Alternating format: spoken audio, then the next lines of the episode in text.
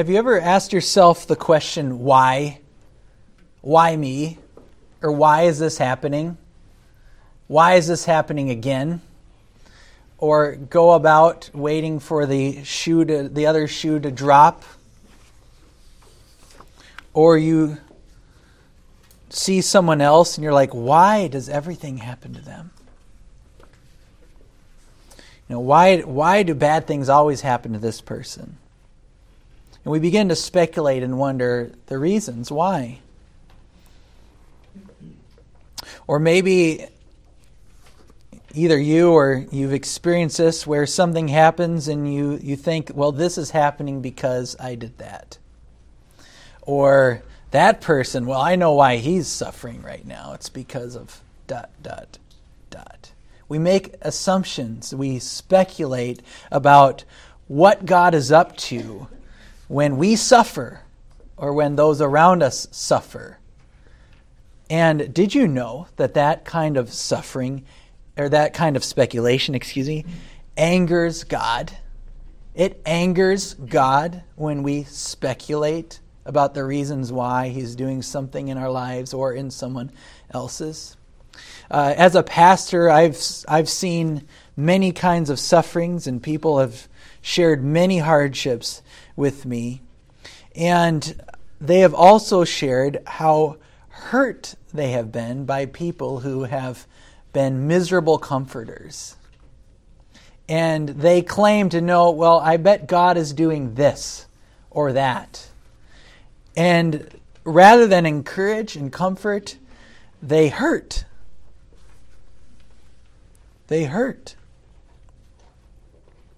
Or people start to spread rumors about why someone's going through something. Well, they must have sinned grievously. That must be why this is happening.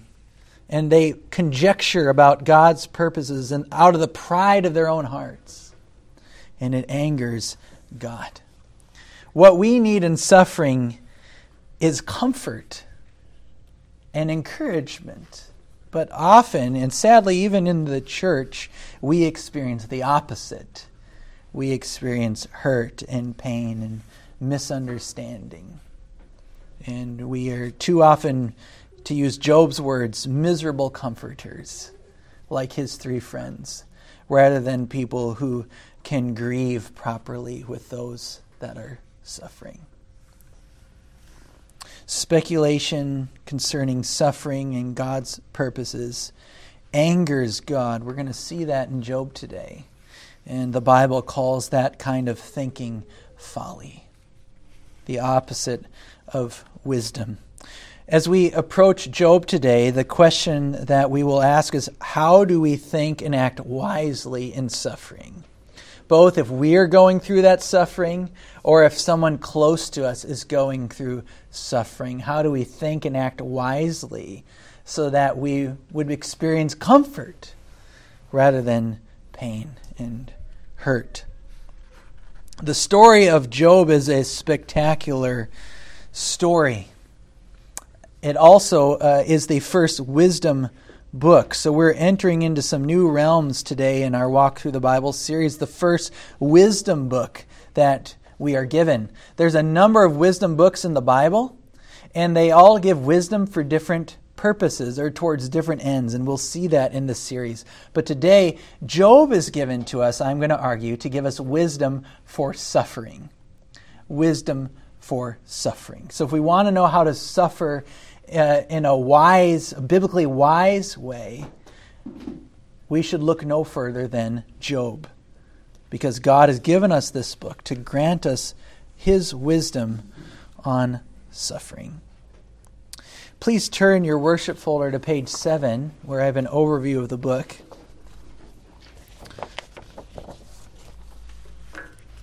And I will read that for you, and we'll look at this briefly. The book of Job imparts wisdom for suffering. The book is both a theodicy, that is a defense of God regarding the problem of suffering, and a rebuke of self-professed knowledge of the hidden purposes of God's dealings. The book of Job rebukes man's arrogance for thinking he can know the purposes and reasons for God's actions and why bad things happen to certain people. The central message of Job is this: the Lord gives, the Lord takes away, and the Lord restores for reasons not revealed to us, and it is folly to speculate. Indeed, it angers God. But because God is sovereign over all the affairs of our lives, the path of wisdom is to fear the Lord and say, "Blessed be his name." In the final analysis of suffering, we have what God has revealed to us in Scripture. To say anything further is folly and the very antithesis of wisdom. When it comes to speculation on why someone is suffering, the way of wisdom is this: place your hand over your mouth. Job comes to us in a beautiful literary form. It's structured around a chiasm that covers the whole book. We saw the same thing in Esther and the last book, where the whole book actually forms this chiasm or envelope structure, where the, the first half parallels the second half. And the book of Job is that way too, which is really nice because Job is a big book. It's forty-two chapters. It's really helpful to be able to see the macro structure so we can understand the, the emphasis and the big idea of the book. And let's just take a look at that briefly, and then I'm going to walk through it with you. But you see that the outline of the book begins with Satan taking Job's fortune, and it's going to end with God restoring Job's fortune. And there's going to be a, a series of events that flow to the middle, where in chapter twenty-eight we have a wisdom hymn, a hymn about wisdom. And it's asking the question, where shall wisdom be found? And that's right at the center of the book. And then it moves back towards its conclusion. So let me give you a little bit of detail then on the book of Job. We'll look at this in two parts today. First, we'll look at the story of Job. And then we will look at how the story of Job gives us wisdom for suffering. So we'll look at it in those two parts. So first, the story of Job. We read the first two chapters here in our scripture reading today, and the book begins by describing how wealthy Job is. He's a Job is a very, very wealthy man. He has uh, ten children, seven sons and three daughters, and he has no shortage of cattle and sheep and provision. We're told he's the wealthiest man in the whole province. So he is, and but not only is he wealthy, he is also righteous. The Bible describes him as blameless. Now, I want to make one note on that. When we say, the Old Testament uses the word blameless, Uh, we tend as Westerners to think scientifically. Well, surely he's a sinner. And we will see Job there making sacrifices for sin. But when the Old Testament uses the word blameless, it means someone that has faith in God, that is a follower of Yahweh. And so Job is a wealthy man, but also a man of strong, noble, spiritual character. He's kind of the the person I think we all humanly would love to be. We'd love to have all the resources, and we'd love to be godly too. And, and the Bible pictures Job as this kind of, as it were, perfect man who has everything and who acts righteously before God. In other words, the last person in the world we would ever expect to suffer in any way from our human perspective. So that's how Job is set up here at the beginning. But then we have this very interesting picture of Satan coming before the presence of God and God extolling Job. Look how wonderful Job is. And, and Satan, the father of lies, the father of skepticism, says, well, he only loves you because you've given him everything he needs. But you take that away and he'll curse you to his face. And so God gives Satan permission to take everything away but his life. And right there is a note of encouragement to us, because even Satan can only act based on God's permission. But we have this interesting perspective. So Satan goes, takes everything away from Job, including his children, with only a few servants left.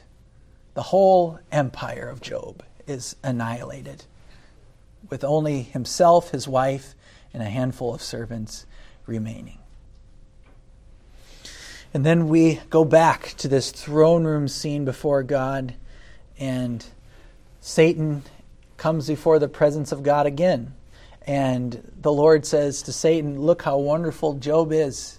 You've taken everything away from him, and he still blesses me." And then Satan goes for everything. He says, "Well, let me take his body, and he will curse you to your face, take his very life." And God gives Satan permission to do everything but kill him. And so he is, Job is covered with sores from head to toe. And uh, the Bible even there describes in chapter two, he takes a, a broken shard of a pot, a clay pot, to scrape, to scrape the the unrepressible itching of all of these these scabs and, and wh- whatever he's experiencing. Uh, you know, I took the boys camping in Sweden last week, and like it seemed like every bug came to life while we were there. Fortunately, we had these bug jackets on, but our hands were exposed, and I still have, you know, some bug bites on, on my hands and a few on my ankles, and they just itched like the dickens, you know. And I'm and I'm just thinking, you know, if that's annoying, that's annoying. But Job's whole body is covered to such a degree that he has to scrape himself with a broken shard of clay. And then in response to that, Job's wife says, "Why don't you just curse God and die? Just curse God and die." But even then, Job says, "You are acting like the foolish women saying that." And he blesses the Lord, and he says, "The Lord gives and the Lord takes away. Blessed be his name." And the Bible said that he did not sin in, in all of that. Then comes Job's friends. So we move to uh, part B in the structure, if you're following along in the structure. And Job's three friends come. Job is so marred that his friends don't even recognize him. And then they sit for seven days grieving. And what do Job's friends do here? They do something right that they're not going to do for the rest of the book. They didn't say a word. They just sat there, g- grieving alongside of him to comfort him. That's the opening of, of the book. What a, what an exposition, what a setting in parts A and B here of the structure. Now what we're going to get into is the, the meat of the book, which is centered around three cycles of dialogue. And then there'll be this wisdom hymn, and then there'll be three di- or three arguments that follow after it. So we have three cycles of dialogue, the wisdom hymn, and then three arguments. I will simply summarize the the dialogue here at this point with Bill uh, with uh, Job's three friends who are sitting there, and they are they are speculating why Job is suffering. Okay, this is where they become very miserable comforters. Job will call them that along the way. They're speculating all sorts of reasons why Job must be suffering. And I will explain uh, some of their allegations in the second part of the message today. But in this first, this first dialogue, the second and third dialogue, they are debating with Job why he's suffering. And then at the beginning, or and then in the middle, we move to chapter twenty-eight, where there's this wisdom hymn, and Job is asking the question, "Where shall wisdom be found?" And he in, he concludes by saying, "We don't know where wisdom is. Only God knows the source of wisdom, and our job is to fear God and to turn away from evil. That is wisdom and understanding." That's how this wisdom hymn concludes. Then they go back to argumentation.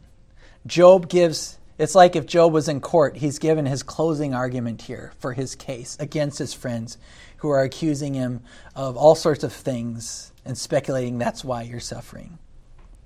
So then, after Job gets his argument, There's a guy named Elihu, a younger guy who comes along, who listened into all the dialogue, who takes gives his take on it. Kind of one, you know, the, the last straw, right? The straw that broke the camel's back.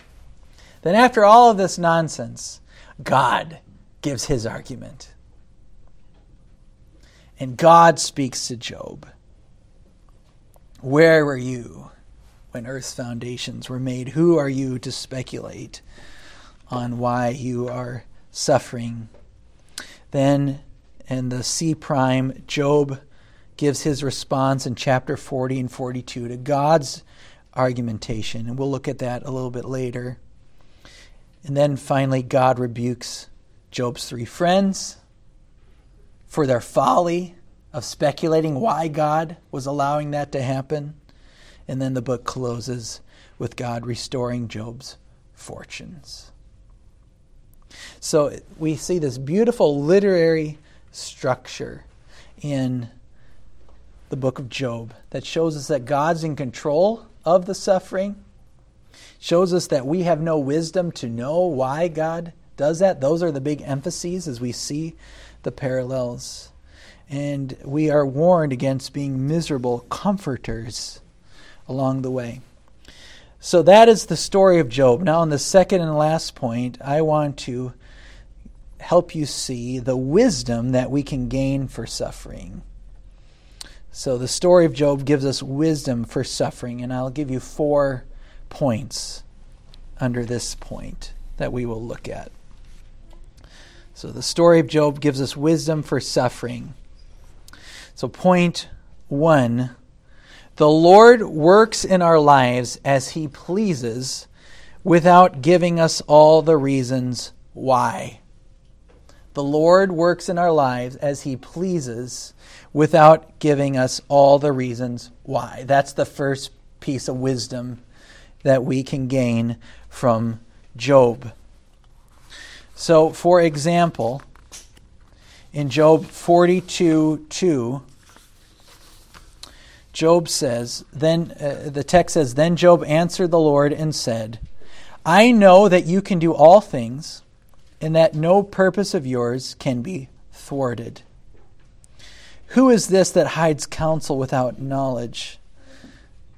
Therefore, I have uttered what I did not understand, things too wonderful for me, which I did not know. Job came to realize that God does what he wants in our lives. He brings about good and he brings about evil in our lives according to his good pleasure. And he doesn't give us all the reasons why. He doesn't give us all the reasons why. As we think about suffering, we need to distinguish between revealed truth and hidden truth. Revealed truth and hidden truth. God has revealed many things in Scripture about suffering that we can know and we should know, and they give us hope. Some of those texts gives us warnings. But at the end, it should point us to God and even our ultimate comfort in Christ. So just to give you some examples of revealed truth about suffering, Psalm twenty-three. Right? The Lord is my shepherd. Psalm twenty-three four, even though I walk through the valley of the shadow of death, I will fear no evil, for you are with me. You know, what a comfort to know that God is with us, even in the valley of the shadow of death. That is revealed truth that we can and should cling to in the day of suffering. How about Romans eight twenty-eight? And we know that for those who love God, all things work together for good, for those who are called according to his purpose. Everything in your life, even the crappy things that you complain about, that you gripe about, that you moan about, are for your good if you are God's people. Let me say that again because we really need to hear it. All that stuff you complain about and gripe about, the stuff you would describe as crappy, and we and you might use other words when you're describing it, God is using for your good. So who are you to speculate about all of the bad reasons why this is happening to you. It is arrogance and folly. So God reveals these things to us that we would be comforted. How about First Corinthians fifteen twenty-six? The last enemy to be destroyed is death. There's no greater grief than the death of loved ones or friends or family members or the prospect of our own death. There's no greater suffering than that. And Paul says in fifteen fifty-six, the sting of death is sin, and the power of sin is the law. But thanks be to God who gives us the victory through our Lord Jesus Christ. These are revealed truths that we must cling to in suffering. And perhaps the greatest of all, Revelation twenty-one four, he will wipe away every tear from their eyes, and death shall be no more, neither shall there be mourning, nor crying, nor pain any more, for the former things have passed away. These are revealed truths that we can and must cling to in suffering. These are assurances that we can bank on.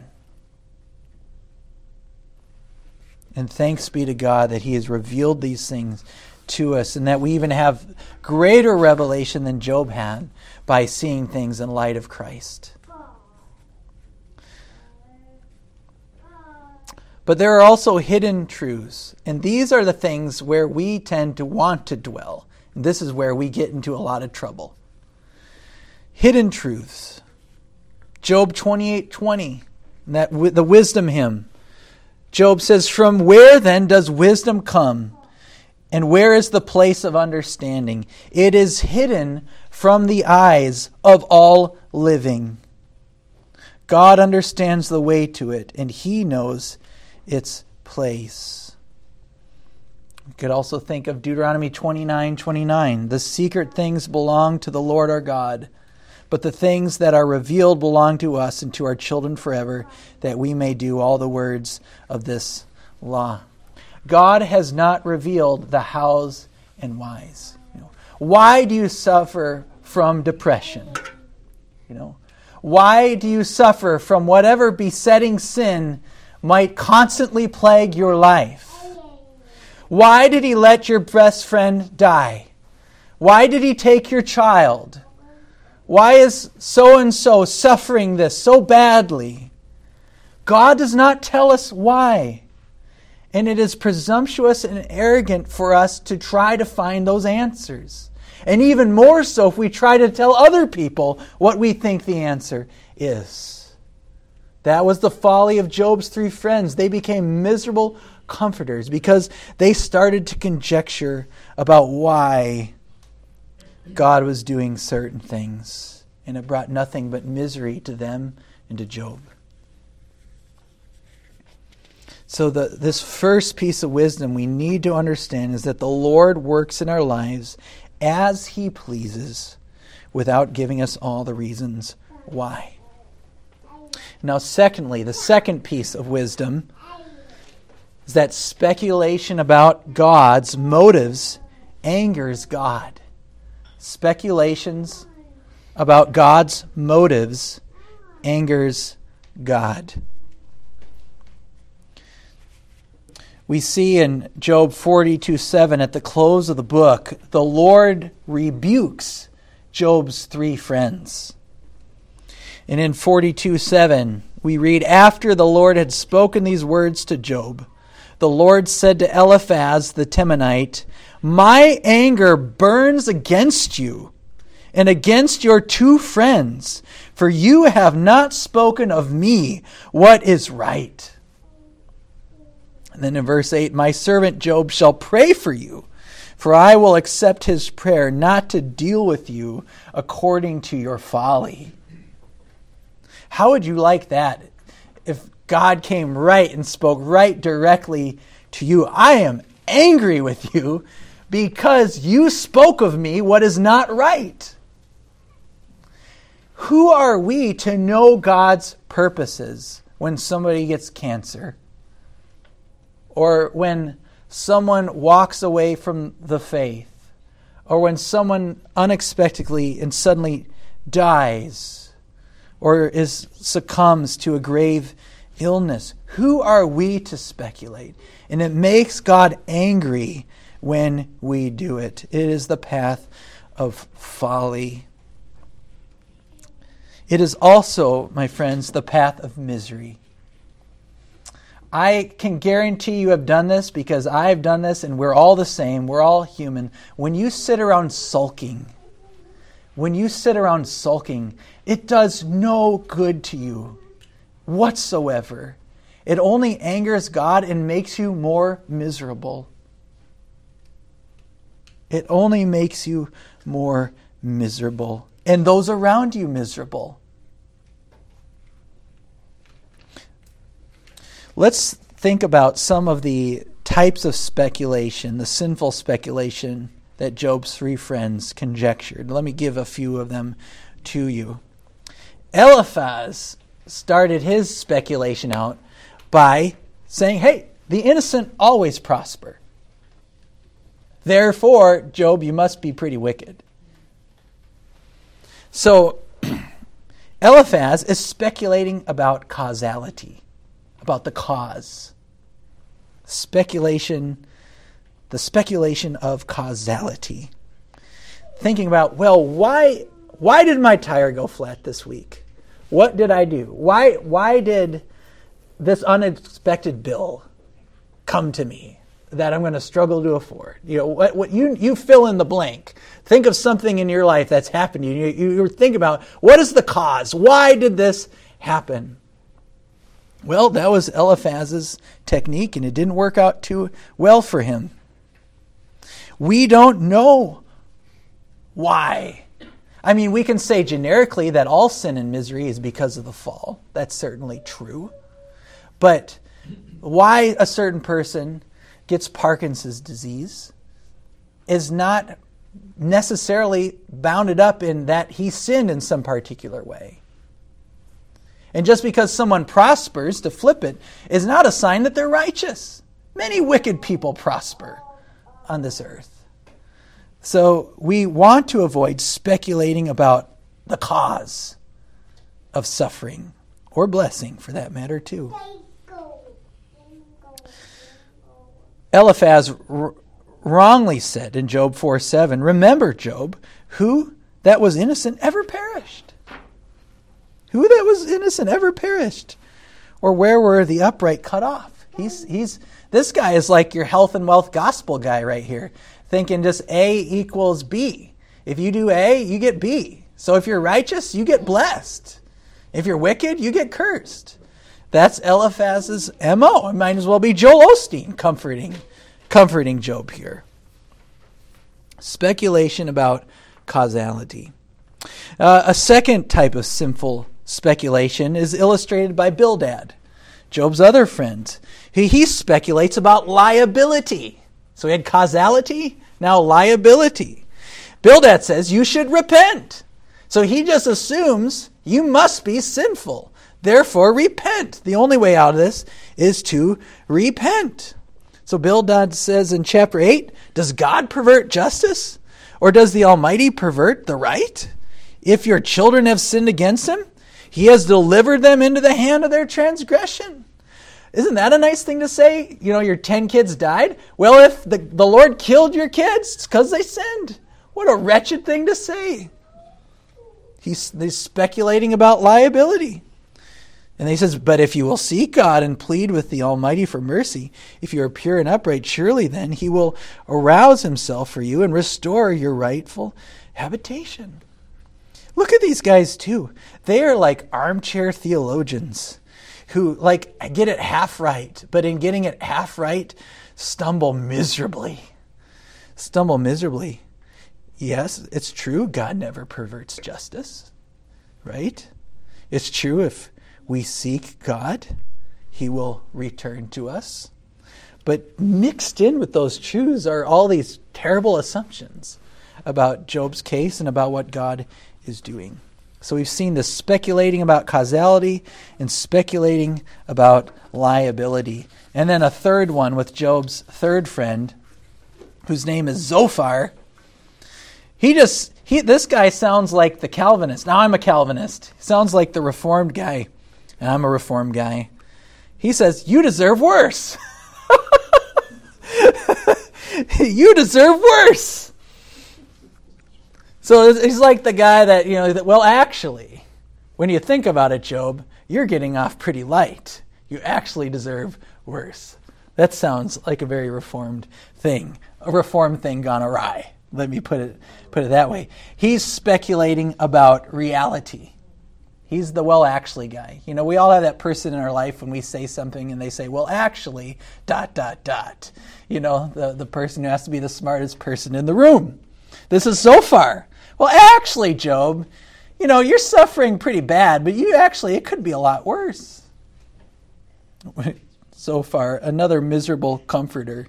He says in chapter eleven, for you say, he's talking to Job, you say, my doctrine is pure, and I am clean in God's eyes. But oh, that God would speak and open his lips to you, and that he would tell you the secrets of wisdom. For he is manifold in understanding. Know then that God exacts of you less than your guilt deserves. Okay. There's a lot of other bad things these guys say, but this is a, a summary, a summary of their errors. Speculation about causality, about liability, and about reality. I would pray and encourage you to study this book that you might not be like Job's three friends. You know, we, we've already, as a young early church, seen hardship in our body. And may we be ready to comfort properly and not be like Job's three friends. A third piece of wisdom. The way of wisdom is to fear the Lord and bless him regardless of our estate, regardless of our situation. The way of wisdom is to fear the Lord and bless him regardless of our estate. Job rightly responded, as, as hard as it is to believe, To to think of us responding like Job. Job one twenty-one, we are told, Job says, naked I came from my mother's womb, and naked shall I return. The Lord gave, and the Lord has taken away. Blessed be the name of the Lord. And then the text goes on to say, in all this Job did not sin or charge God with wrong. He said, you know what? I came into this world with nothing. I'm going out of this world with nothing. All the things, all the sheep and cattle, all the kids, all that stuff, none of that comes with me. You know, it's not like the the pharaohs that were buried with their possessions. I've heard also their wives, that they might go with them into that. It doesn't work that way. And Job realizes it in wisdom. And so he submits himself to the Lord and says, blessed be the name of the Lord. And actually in Job's case, we, we learn of in forty-two ten, not only does the Lord give and the Lord take away, but he also restores. You read in forty-two ten, and the Lord restored the fortunes of Job when he had prayed for his friends, and the Lord gave Job twice as much as he had and before. That's a pretty extraordinary case. For us as believers, we need to remember that our restoration comes when our Lord returns. That's when our inheritance from heaven is made good. The way of wisdom is to fear the Lord and bless him, regardless of our condition. In fact, in the wisdom hymn, it concludes by saying, and he said to man, behold, the fear of the Lord, that is wisdom. To turn away from evil is understanding.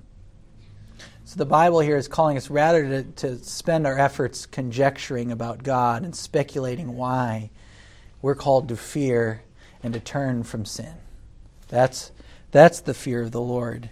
And from the perspective of the New Testament, we know that that fear of the Lord means turning to Christ. Fleeing our sins is turning to Christ. So if you want to suffer wisely, rather than speculating about why something happened in your life, whether in the past or present, ask God to help you to fear Him more, turn from evil, and bless His name. That's why Paul can say, who suffered tremendously as an apostle, rejoice in the Lord always. Again, I say, rejoice. Because his faith was rooted in the God who is in control of all of these things. And his faith was rooted in the God who wisely is superintending all of these things, the good and the bad of our life. God is using them. We don't know exactly how, but we know that He's using them for our good because He has revealed that in Scripture. And the way of wisdom is to praise. The way of wisdom is to praise God. Here's maybe a phrase to think about. Hide under God's wisdom. He's not going to tell you why, but you can hide under His wisdom because He is superintending all these things for your good. So you can fear God, you can praise His name by hiding under His wisdom. He knows how this all works out, and we don't have to worry about it because we're His children. Finally and fourthly, the way of wisdom is to shut our mouths and repent where we have given ourselves to speculation and conjecture. The way of wisdom is to shut our mouths and repent where we have given ourselves to speculation and conjecture. You know, I love I love kids. I love hearing kids speculate about the reason why, or that they know, well, this is because of that, and that is because of that. You know, a lot of times kids say, even as they're learning, isn't true, and it's kind of folly and not based on anything. But we do that, friends, as adults all the time about spiritual things. We conjecture and we speculate, and we make fools of ourselves doing it. We talk about things we don't know. We pretend and we think we're experts on stuff we have no clue about.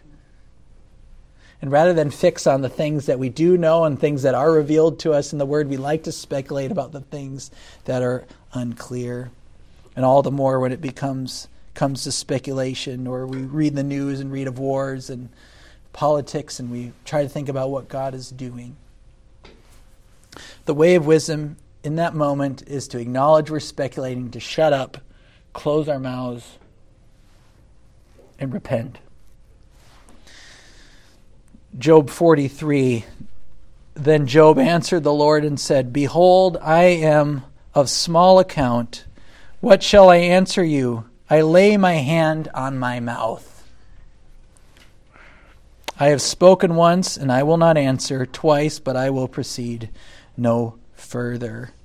And then in forty-two three, Job says, I have uttered what I did not understand, things too wonderful for me, which I did not know. Therefore I despise myself and repent in dust and ashes. So Job gives us at least four pieces of wisdom. There are probably more that can be gained if we study this in greater detail. But we've seen this morning that the Lord works in our lives as He pleases without giving all the reasons why.